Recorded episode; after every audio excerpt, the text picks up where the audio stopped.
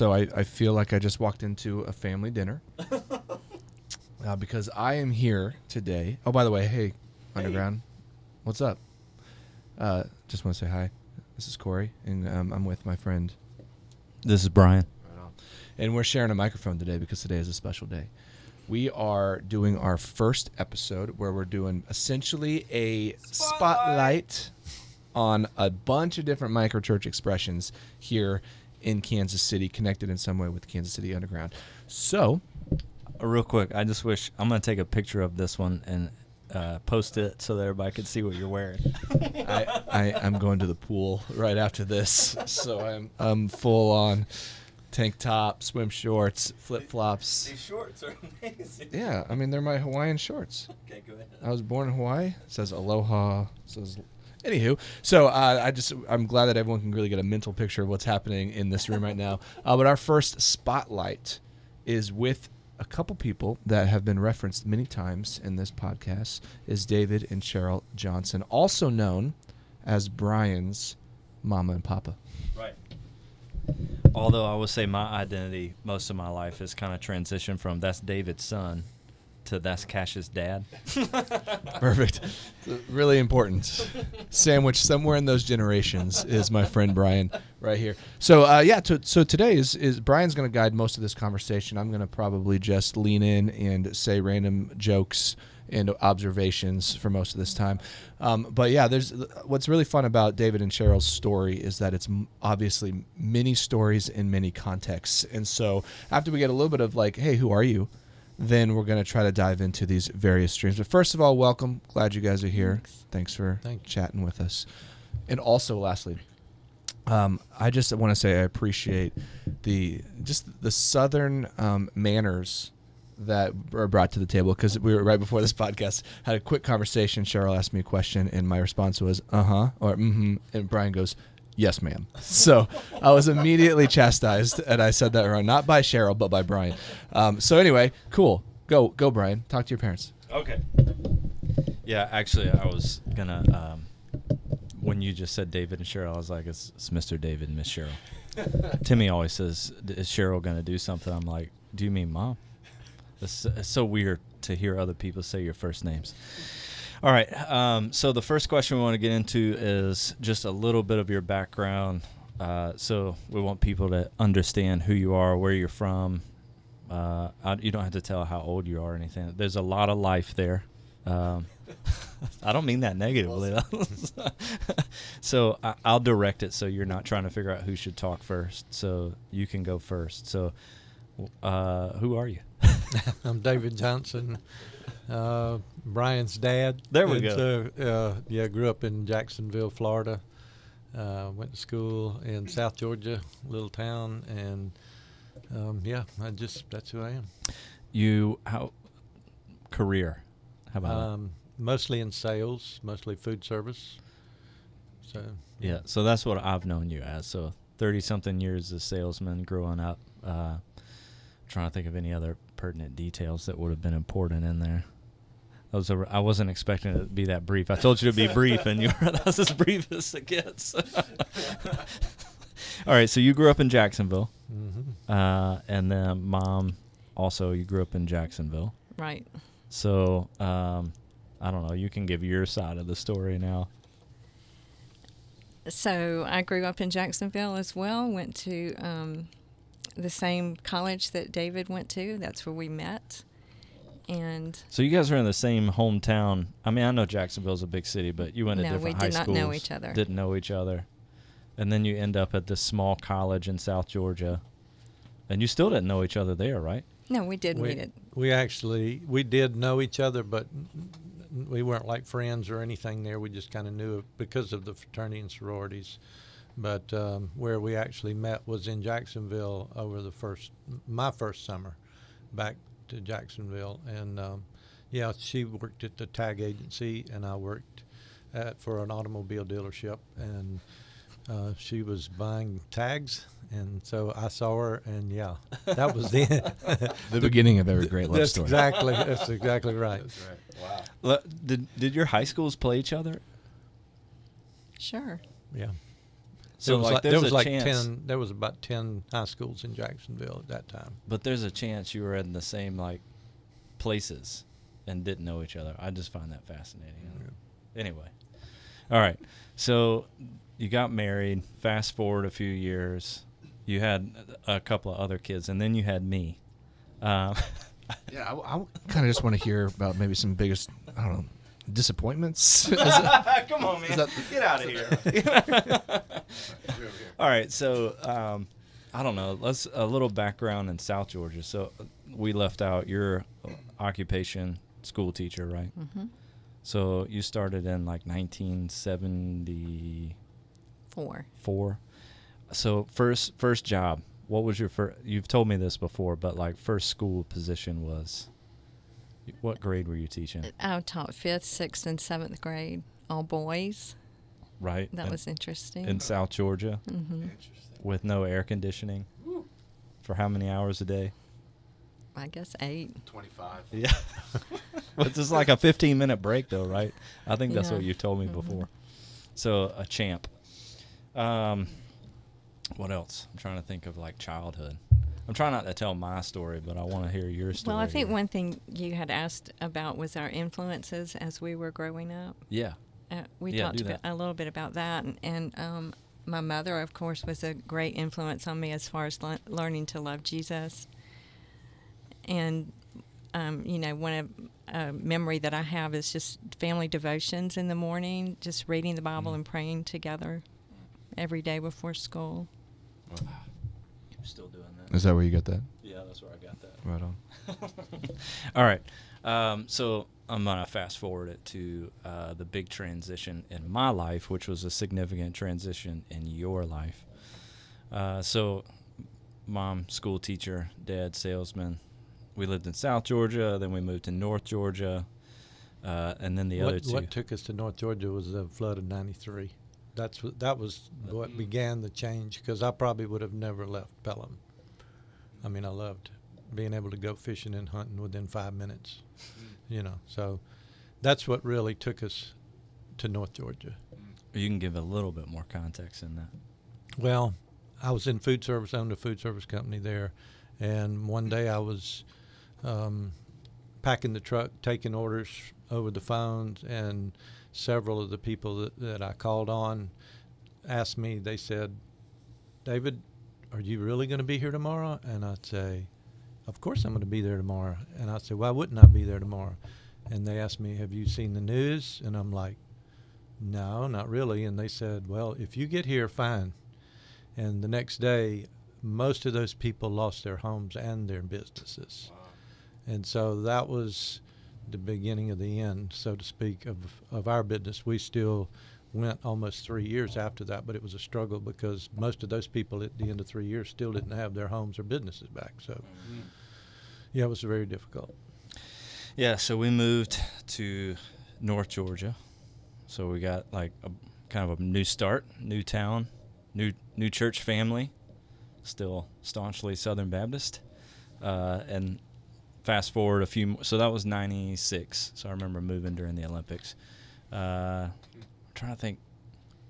You, so another six or seven years after that, this is my freshman year of college. You guys are like reaching the age of retirement. So what's what what are you thinking? Well, it now? wasn't so much reaching the age of re- retirement as it was the end of my teaching career because I taught for 30 years and you could retire at 30 years. And so I had just begun praying even before that, you know, God, what do I do now? You know, and I had lots of ideas. Um, but even as I think I shared, no, we didn't talk about church growing up, but the church that I grew up in at Christmas time always had missionaries that would come and talk, and my heart was always warmed when they would come, and felt like God was saying, "Really, is this is for you?" You know. But like we said, we went to school, got married, had children, continued teaching. So.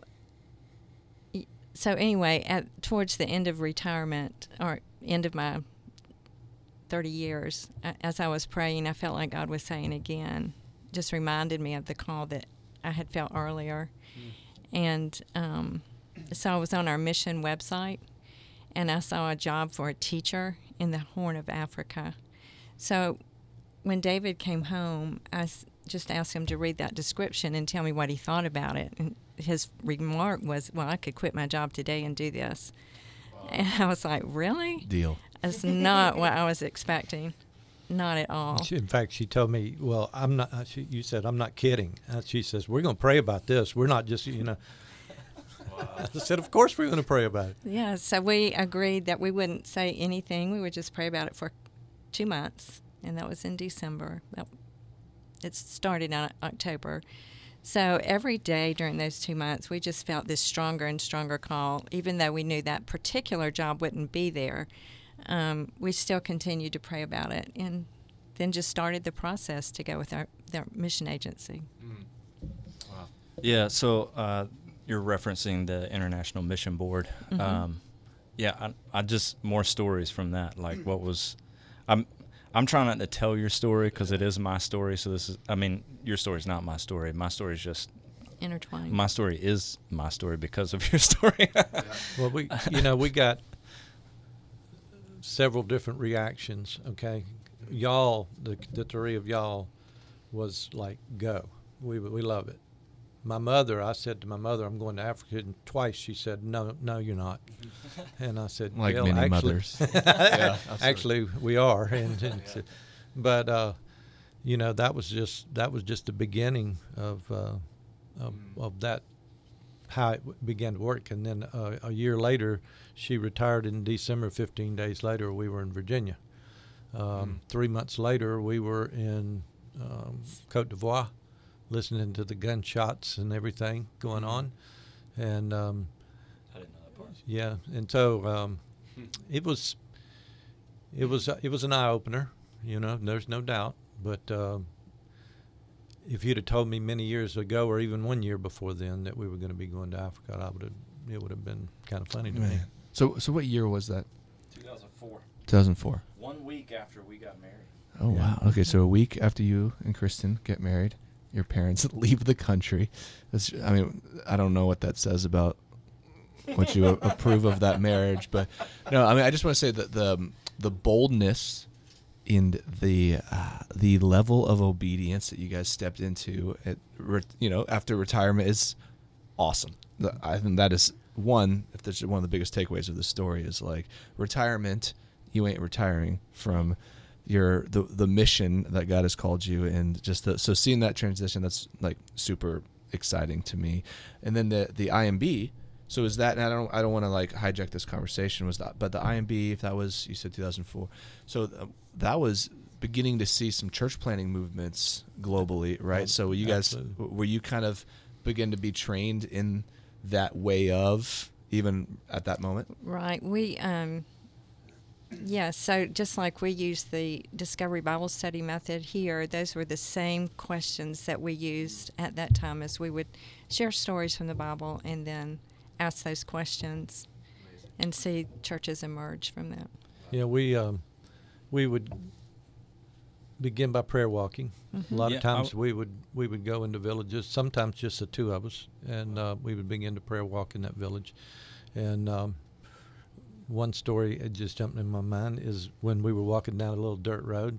Uh, I say dirt road; it's just an alleyway through all the homes, and um, she was Cheryl was up ahead of me. I'm not sure why. She was ten or fifteen feet ahead of me, and uh, it was about two o'clock when, when we normally eat lunch over there, and um, and I I just there was nobody else around, and and I remember saying, I said I sure am hungry, and all of a sudden I heard Kai Anya, which mean in Wolof means, come eat lunch, and I just turned around. I was like, where did that come from?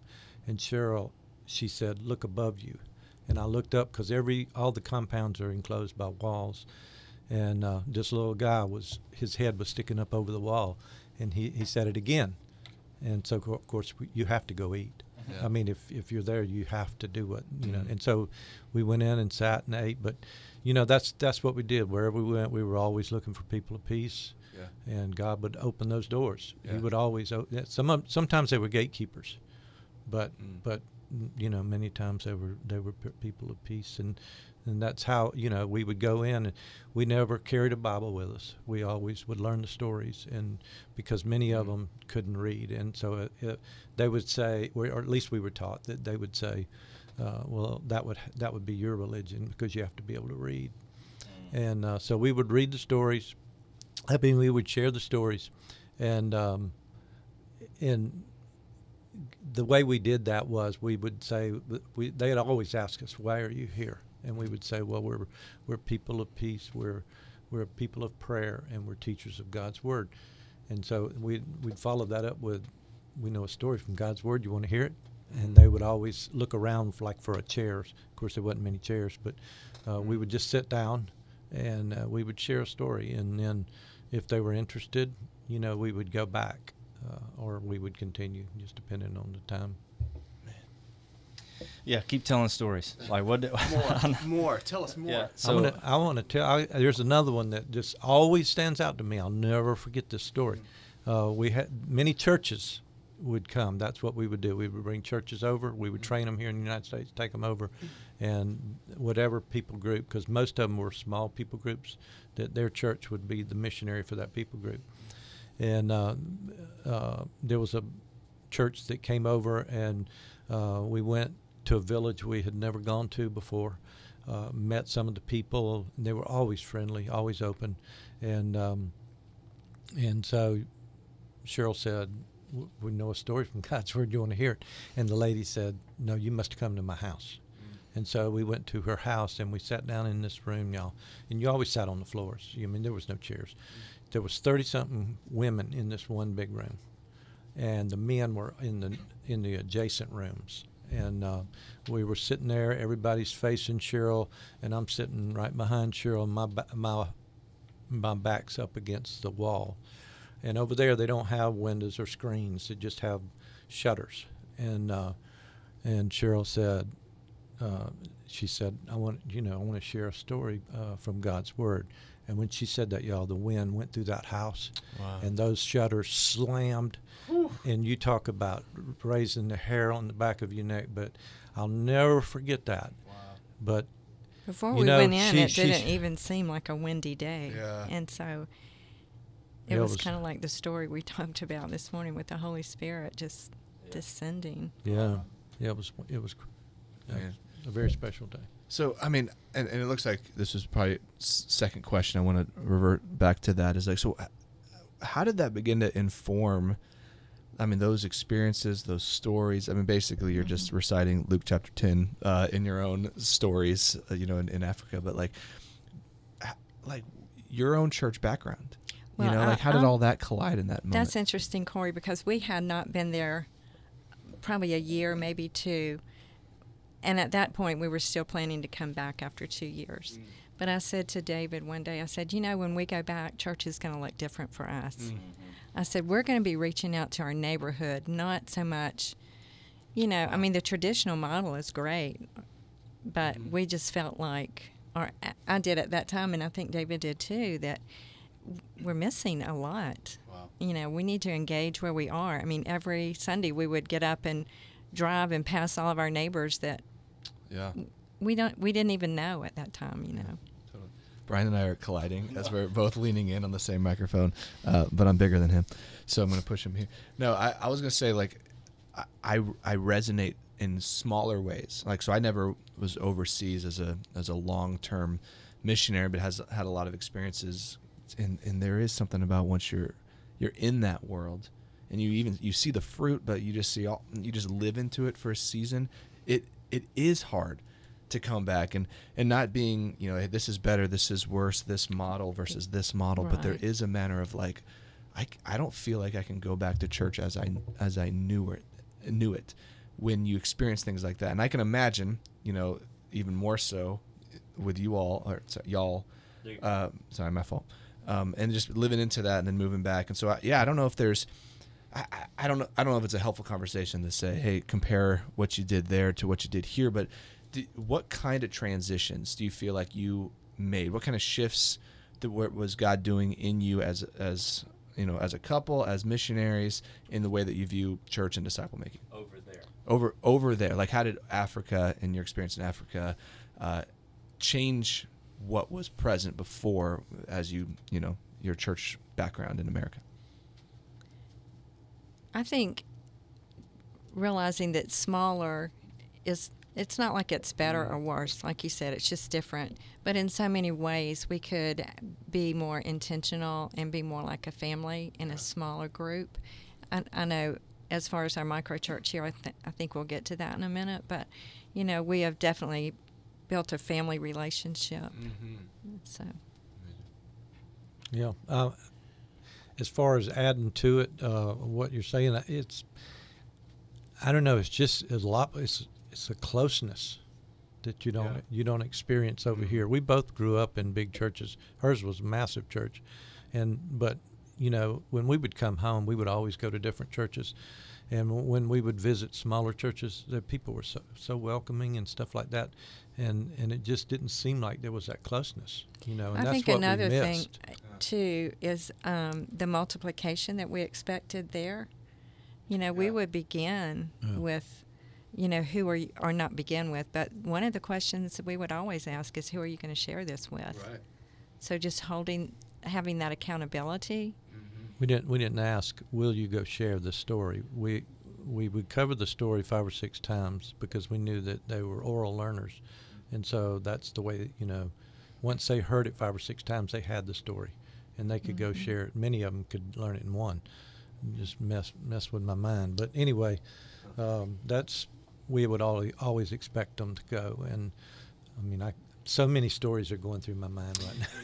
While you think of another one, I was going to ask you, Mom, if there are any like significant moments. Like he shared a couple already of, you know, this guy inviting him to come eat when you're feeling like you're hungry, and I know you had that one with the shutters closing. Are there were there any other stories like uh, to, while you're thinking about it? Just some context around. Uh, you're over the sub-Saharan African region, so one, I know one of your jobs was Dad was to track different people groups and where they were, uh, which the, I, the number of people that you encountered that had never heard the name of Jesus before. Um, Uh, that was one story that I definitely remember going to a village with. It was a church Sorry. from Alabama, and as we were visiting different ladies, it was a. I was with the ladies, and we would uh, we visited two or three older women who had lost their husbands. They were living alone, but we would ask, "Well, what do you know about Jesus?" One of the um, people from Alabama, one of the ladies from Alabama said, "What do you know about Jesus?" We anyway, she said, um, "Well, what village is he from?" Well, And the next we she asked a similar question at the next home, and she said, and the answer was, "Is he from down at the church?" You know, so they had some. Mm. Sometimes they had an idea that he was related to something that's going on at the church, but no clue as to what Jesus, who Jesus is, or what he did for us. So, um, yeah, I was just any other stories that come to mind that I want to get before we make this transition because this was, I just remember the, for me on this side of the story, it was clearly a transition from my childhood. if I can give that side, like I always joke about, you know, you taught Sunday school and then went to the hospital to have me, and like we were in the building every Sunday morning, Sunday night. Like it was, it was a sin to ask, "Are you going to church?" I'm just kidding. but it was, it was an important part of who we were, um, and then, like to watch both of you from this side. It's like these are different people, very different from what I grew up with, which is a beautiful transition. But um, anyway, I've rambled enough. Is there any other pieces you want to share? I mean, there's there's so many stories going through my mind, but I mean, I can think of one that we we were trying to help our churches see that, um, you know, that they could do this on their own. They didn't need us uh, because eventually we had to leave them anyway. Uh, but we expected them to come. I would always tell them four to six times a year, and um, and be a and be in this village sharing the gospel. And uh, but I mean, one time we went and uh, I had to when we first got to the village, I had to leave the guys with the the interpreter and and go pick up a, another translator for the women and Cheryl and the ladies went one way and the men went another. And the next morning we got back to that village and uh, I asked the men. I said, "So where are we going to start?" And they said, "Oh, we're with you." You know, so wherever you take us, that's where we're going. And I said, "Well." Let's walk back down here. There's some guys working, and let's go greet them. And so we walked back up the road, and and um, when we got there, one of the men, um, it, he said, uh, "Do you have a, a book? Do you have this story written down?" And I said, "What story would that be?" And he said, uh, "The one." And he pointed to another man that was working. He said, "The one he told us yesterday." And I said, "Well, what story is that?" And the man quoted the demon possessed man story word for word. I mean, it was perfect. Wow. And so I said, Well, why do you need this written down? You know it perfectly. And he said, Well, if this is God's word, we need to we need to study it. But so many times when we were with our churches or whether we were with nationals or whatever, we were always trying to help them understand that, that you don't need any special knowledge. You just take it and go. Yeah. Wow. Man, I feel like we need another podcast where we can just sit and hear a ton of more of those stories. But I want to zoom the story ahead a little bit, right? Because okay, so uh, I don't know how how long were you guys in Africa total? Twelve years. 12, 12 years. Wow. Okay, so you're there for twelve years, and then suddenly this crazy cat, uh, son of yours, I know he's also in Kansas City. I don't know what got you back to Kansas City. If it was a family or you know, uh, you, you, can inform us in that if you want. But we desperately needed help. Yeah. so you're here in Kansas City. Talk us through that. Like, what was that transition like? How did you? I mean, you were bar- part of like the early Kansas City Underground story, but just talk us through the transition to Kansas City. Why are you a part of this crazy thing? Well, in those days, if remember, it was Simple Church, yeah. and so um, we were going through a curriculum that was called Simple Church. And as soon as we started hearing a little bit about it, we knew it was just what we had this done. Sounds familiar. And we thought, this is what we've been doing. This is what we've been longing for. Mm. So it was not hard for us to make that transition from the traditional model, I guess, and to yeah.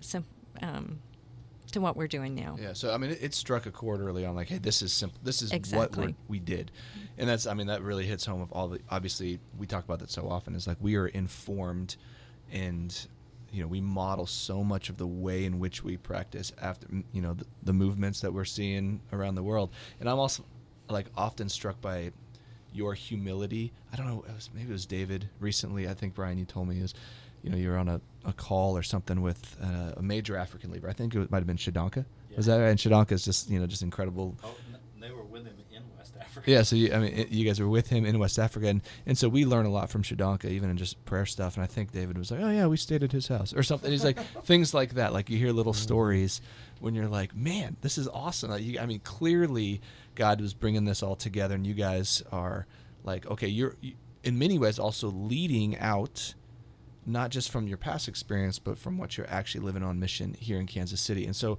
can you guys walk us through a little bit of, of that? I know that you, even just different contexts and uh, maybe starting with David on this one of like, I don't know, Brian, if you want to lead this part because I know that you. Yeah, I want to uh, like.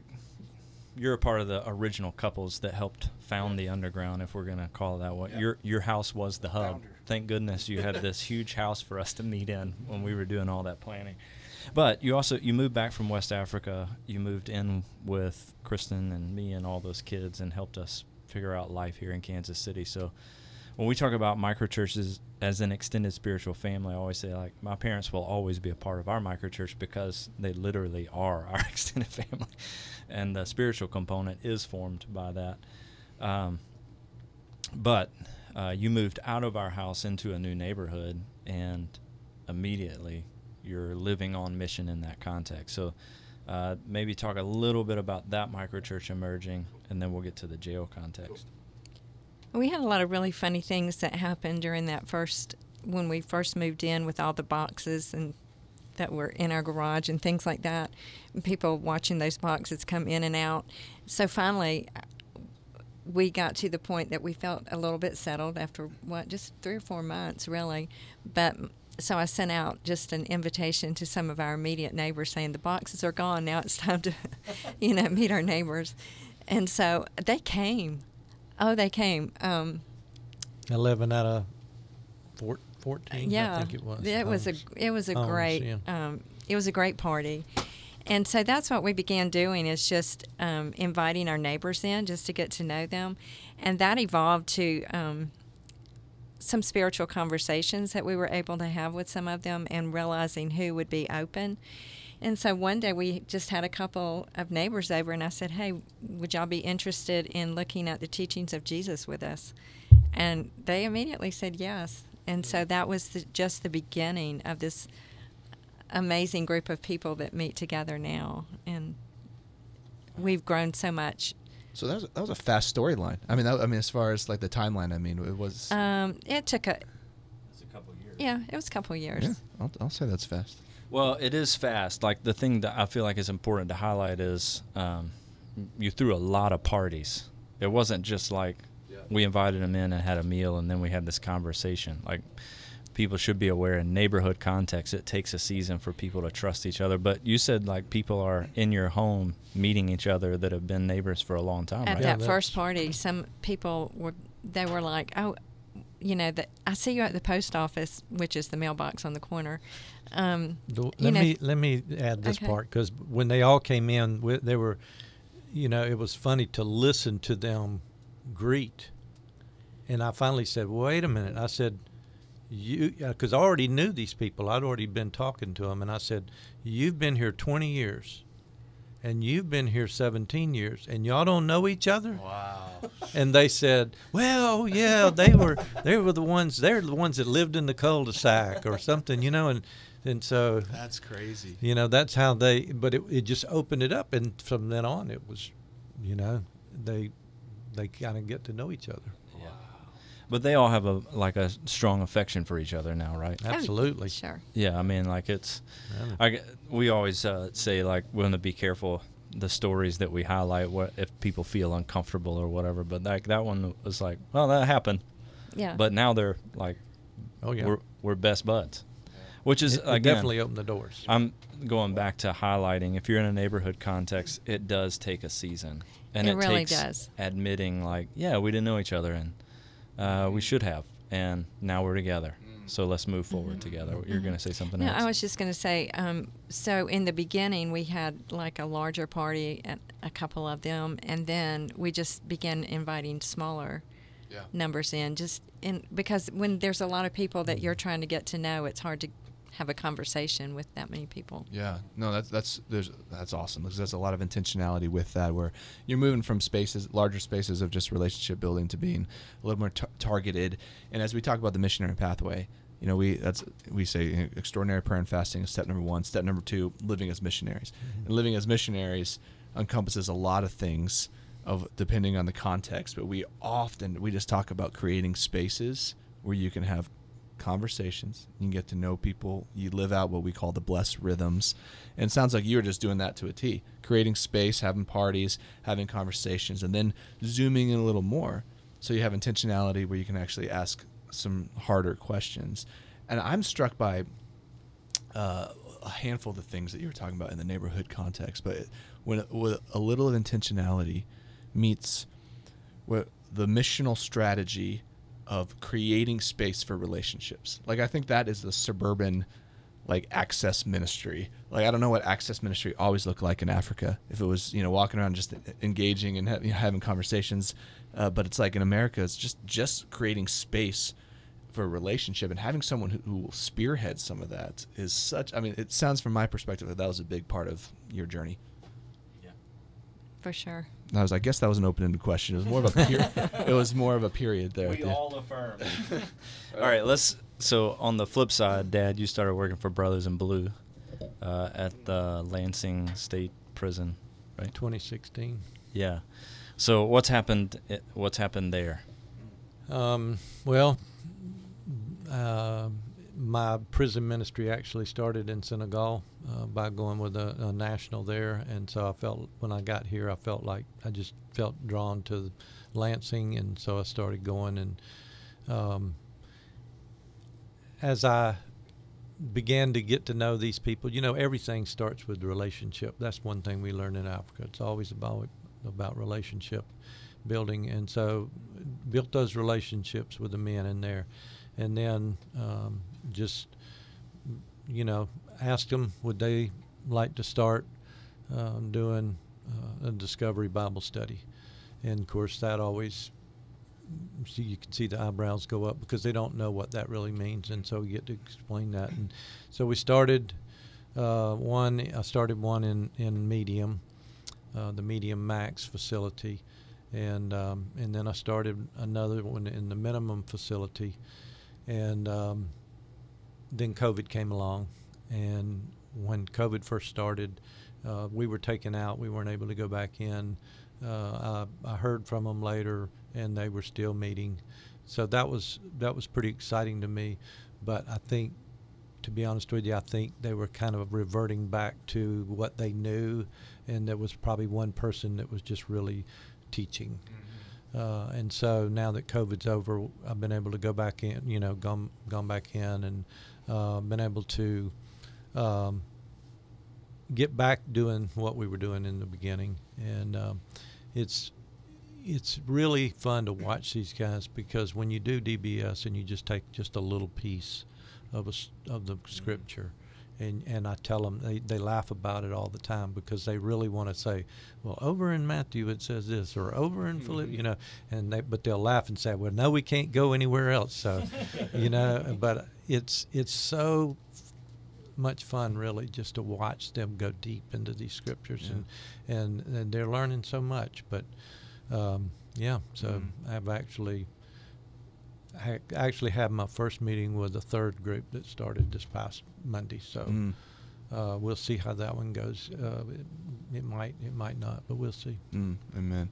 I spent a lot of time, you know, as as as you know, David is in, in jail ministry, and then the prison side is obviously some similarities, obviously a lot of differences, and a lot of long term stuff. But there is there's time and hunger for people to dive into the Word, Mhm. and so to create spaces for people to just to do that, they don't have to rely on you, is a is a significant principle that we you said already. You all both said already that you did it in in Africa, and now you're doing it in a neighborhood setting, and you're seeing it in a prison setting. And Cheryl, I know that you also have a huge heart for the nations here in Kansas City, as we've partnered together and pray together most Tuesday mornings Mhm. for the nations. And I don't know if that was part of all of this, and if uh, you know, but I want to throw that out there, and you could totally comment and whatever you want. But uh, clearly, your y'all's ministry, uh, y'all, man, Brian just gave me like this look of Satisfaction. affection and satisfaction there. That y'all's ministry is not contained to even one context. And so, I don't, how does that look? I mean, just the, the, the way that you spend your time, you know, just like the way you think through these different ministry contexts, and including the nations. Just want to give you a, a minute. Yeah, to speak I on think. that. Well, I think the nations will always be part of our life and part of our heart and our desire to see the nations come to know Jesus. So when we first got back in our first neighborhood, it seemed like we were seeing Senegalese people at Walmart in our neighborhood, at the river market.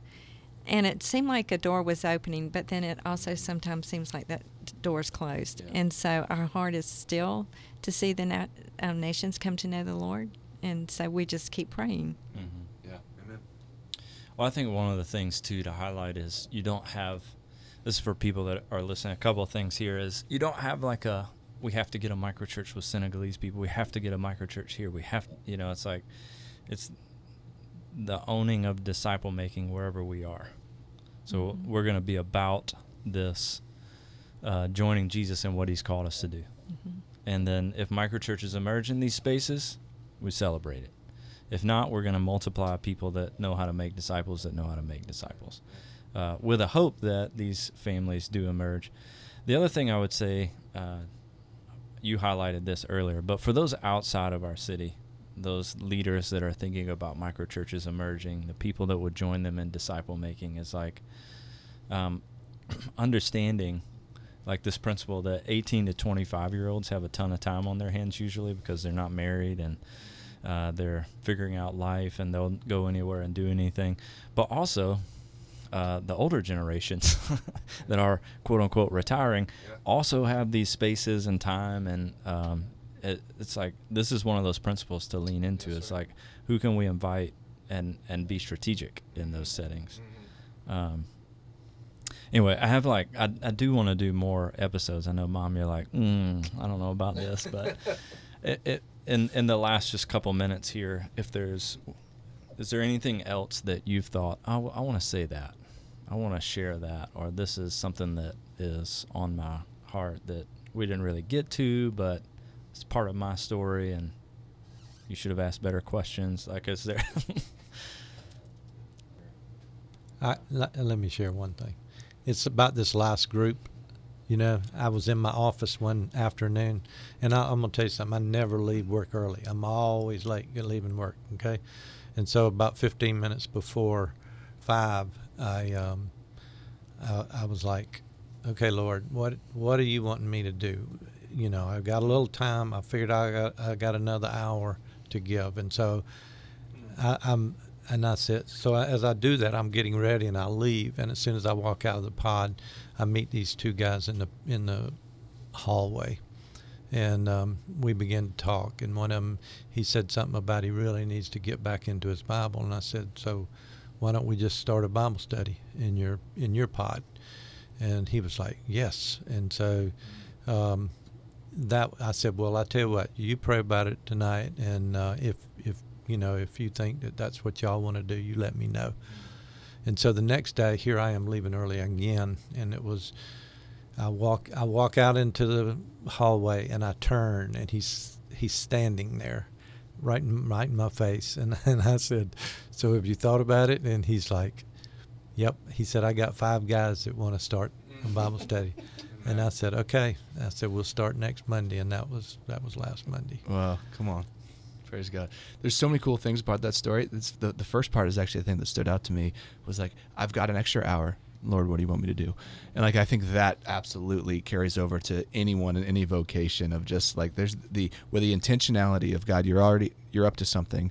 My everyday space here, how does that collide? I'm going to just give that over to you. So, and then obviously the, the fruit of that was, is very cool. But okay, so can I ask the last question? Yeah. last question you know one of the, the great things that I, I just love every time we interview people is like do you have something that you would speak over us? Is there a word or a blessing? Um, and so we, we saw cheryl had her bible and she was she was ready for this. And so I want to throw that out to you guys again. If like you would just have something for um, us as kansas city underground or kansas city or just the people of god on mission who are listening to this podcast we're all ears. Okay. So Galatians 6 9 says,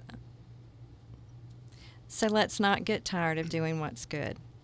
At just the right time, we will reap a harvest of blessing if we don't give up. So I would just say, you know, sometimes things are frustrating. Sometimes we want things to go our way, but just keep on knowing that we're not in control, God is. And at the right time, we'll reap a blessing, reap a harvest if we keep on. Amen. Dude, I, I was I was hit hard on that one. I mean, it's like one of those like Holy Spirit uh, goosebumps all over. And if if we don't give up, we're gonna see we're gonna reap a harvest. And not giving up. You know what I hear in that is I'm not gonna give up. I'm gonna continue to seek hard after the Lord.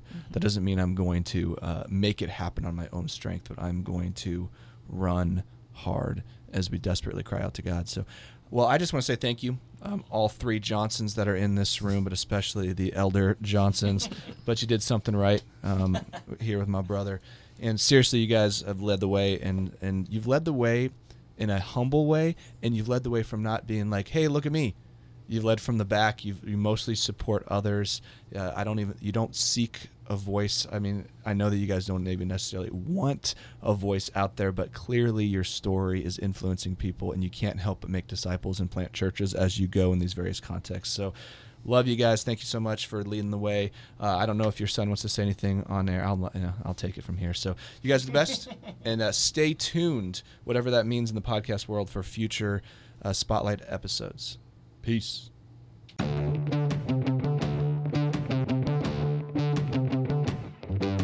Thanks for listening to the Underground Podcast. We hope that it's either been an encouragement to you or that it's created a curiosity about what it means to live into a missionary mindset with an aim to make disciples and see the church emerge. If you're a missionary or a microchurch in Kansas City, and you're looking for coaching or just belonging within a network, we'd love to connect with you so we can learn about what you are doing and how you are joining Jesus for gospel saturation in this city. If you're outside the Kansas City area and have questions about what it would mean to catalyze a disciple making movement that leads to the emergence of microchurches in every network within your city, we'd love to connect with you as well and offer whatever resources might be helpful to you. You can find out more at kcunderground.com. Grace and peace, friends.